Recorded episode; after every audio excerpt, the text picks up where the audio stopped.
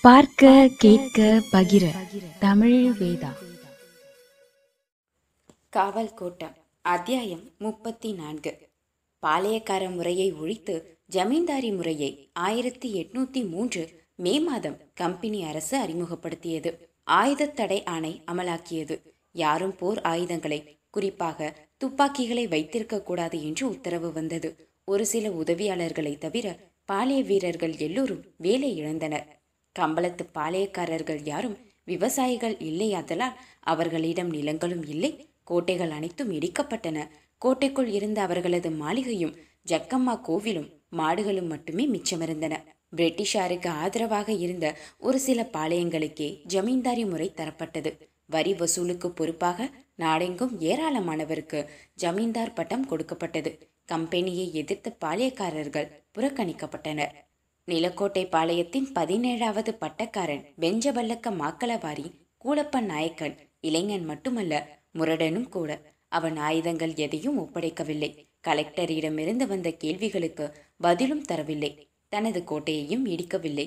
இடிக்கக்கூடியதல்ல அது. வலுவான கல்கோட்டை. கூலப்பன் நாயக்கன் காதல் பாட்டின் கதாநாயகரான அவனது கொள்ளு தாத்தா கட்டியது. ஆயிரத்தி எட்நூத்தி ஒன்றாம் ஆண்டுக்கு அவன் வரியாக செலுத்த வேண்டிய ஐயாயிரத்தி தொள்ளாயிரம் வராகன் கட்டப்படாமல் நிலுவையில் இருந்தது. கட்ட முடியாமல் போனதற்கு காரணம் கலெக்டர் விஞ்ச் ஆயிரத்தி எட்நூறாம் ஆண்டில் அவனது ஊர்களான பிள்ளையார் நத்தம் பித்தாளைப்பட்டி இரண்டையும் ஜப்தி செய்திருந்தார். வரியை குறைக்க வேண்டும் அல்லது ஊர்களை திருப்பித் தர வேண்டும் என்று கேட்டிருந்தார். அந்த தாவா இன்னும் முடியவில்லை. இந்த சூழ்நிலையில் அவன் பாளையத்தின் ஆயுதங்களை ஒப்படைக்காமல் அனைத்தையும் கட்டி மலைமேல் ஒழித்து வைத்தான். கலெக்டர் ஆர்டிஸ் அவனது கோட்டையை ஜப்தி செய்யுமாறு உத்தரவிட்டார்.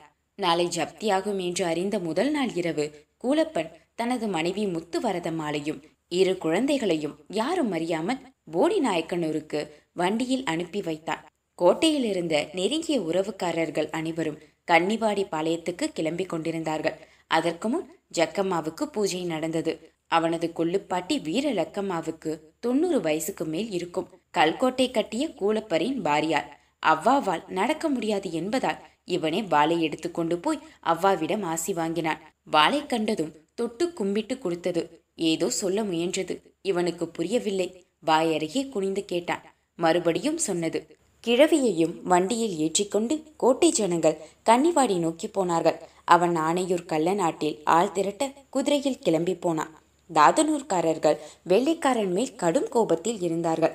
ஊமைத்துறை மருது அண்ணன் தம்பிகள் வெள்ளைக்காரனை எதிர்த்து சண்டை செய்து பிறகு பிடிபட்டு கொல்லப்பட்ட காலத்தில் மதுரையில் இருந்த தாதனூர் காவல்காரர்கள் நாற்பது பேரையும் ஆயுதம் வைத்திருந்த குற்றத்திற்காக பிடித்திருக்கிறார்கள். மதுரை ராணி எங்களுக்கு தந்த உரிமை இது. அதனால் வேல்கம்புகளை தரமாட்டோம் என்று முரண்டு பிடித்திருக்கிறார்கள். வெள்ளைக்காரன் பிடித்து அடித்து எங்கோ கொண்டு போய்விட்டான் பிறகு அந்த ஆட்களையே கண்ணில் காண முடியவில்லை. தாதனூர் மட்டுமில்லாமல் கிழக்குயில்குடி மேலக்குயில்குடி உரப்பனூர் ஆனையூர் ஆகிய ஊர்களிலிருந்தும் வெள்ளைக்காரனோடு சண்டை போட ஆட்கள் தயாராக இருந்தார்கள்.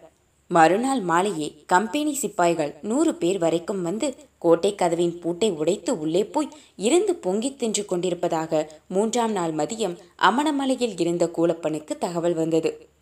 அதற்கு பிறகு இரண்டாம் நாள் இரவில் முன்னூறு கல்லர்களை திரட்டிக்கொண்டு வளரிகள் வேல்கம்புகளோடு நிலக்கோட்டை நோக்கி போனான். அவன் தனது கோட்டையை நெருங்கும் முன்னரே உள்ளே இருந்து சரமாரியாக துப்பாக்கி சூடு வந்தது.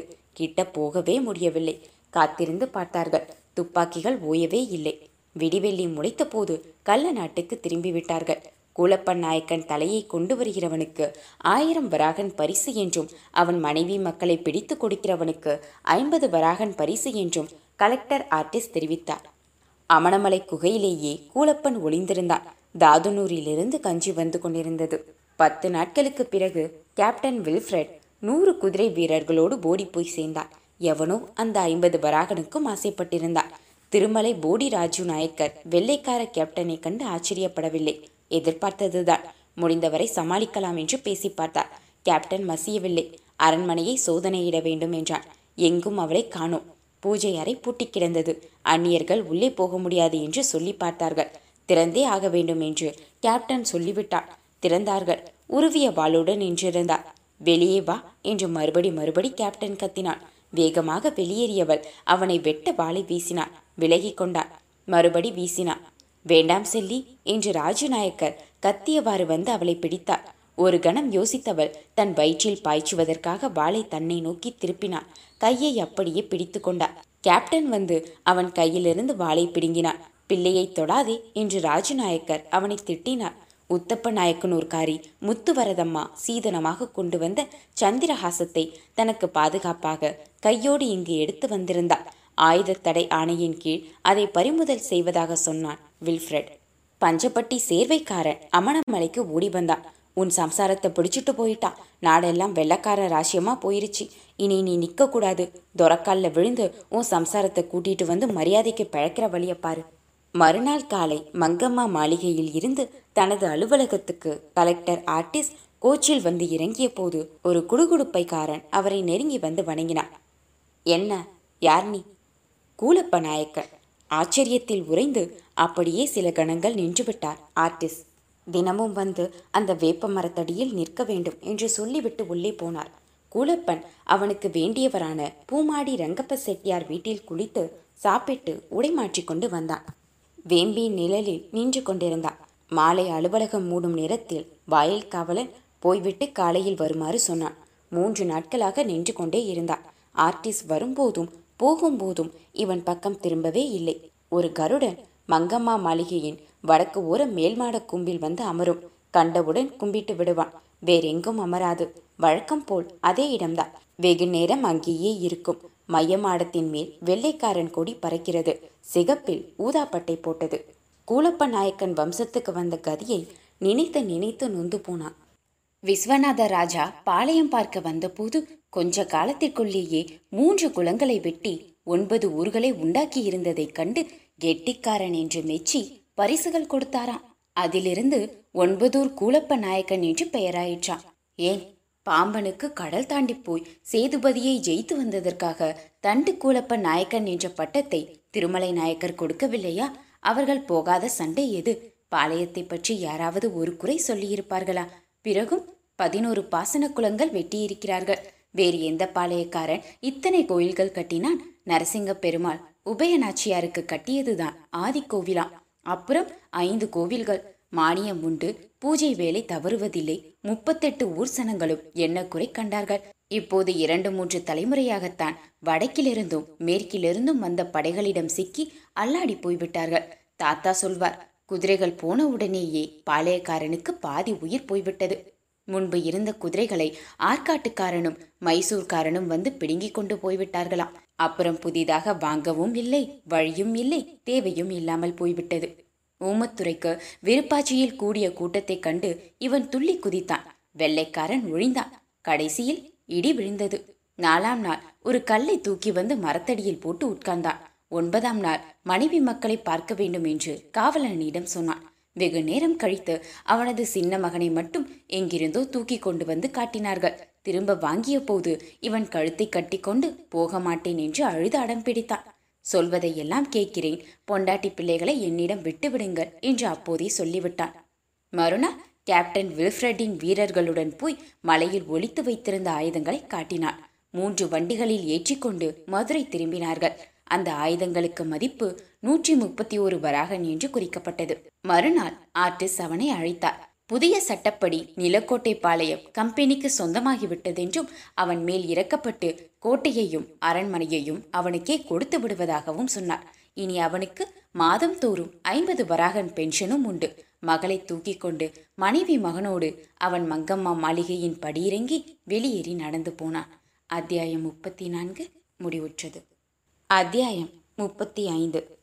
கொள்ளவாரிகளை பற்றி பாம்பே பிரசிடென்சியின் அகமது நகர் கலெக்டர் பெல்லாரி கர்னூல் அனந்தபூர் கலெக்டர்கள் திரட்டிய தகவல்கள் எழுதிய கருத்துக்களின் அடிப்படையில் மதுரை கலெக்டர் தமது ஆய்வுகளையும் சேர்த்து ஆயிரத்தி எட்நூத்தி பத்து நவம்பர் பதினேழில் மதராஸ் பிரசிடென்சியின் கவர்னருக்கு ஒரு அறிக்கை சமர்ப்பித்தார். அதன் கடைசி அத்தியாயம் இப்படி முடிந்தது.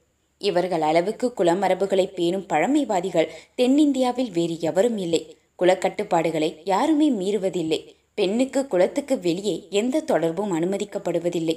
ஆனால் உறவுக்காரர்களுடன் ஒழுக்க விதிகள் பொருட்டில்லை.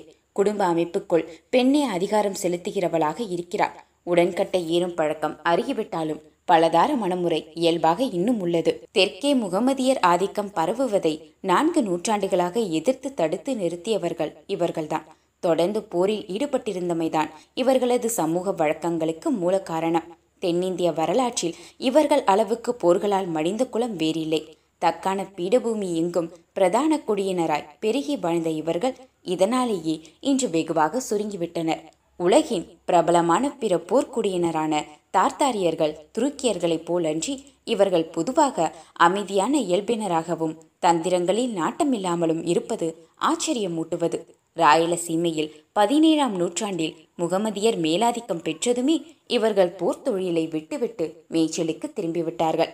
மதுரை நாயக்க அரசின் முதுகெலும்பாய் நின்ற பாளையக்காரர்களின் இன்றைய நிலை வருந்தத்தக்கது. பத்தே ஆண்டுகளில் சமூகத்தின் பிரதான ஓட்டத்திலிருந்து வெகுவாக விலங்கி ஒதுங்கிவிட்டனர்.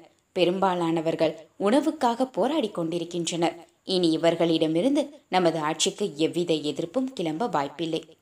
அத்தியாயம் முப்பத்தி ஐந்து முடிவுற்றது.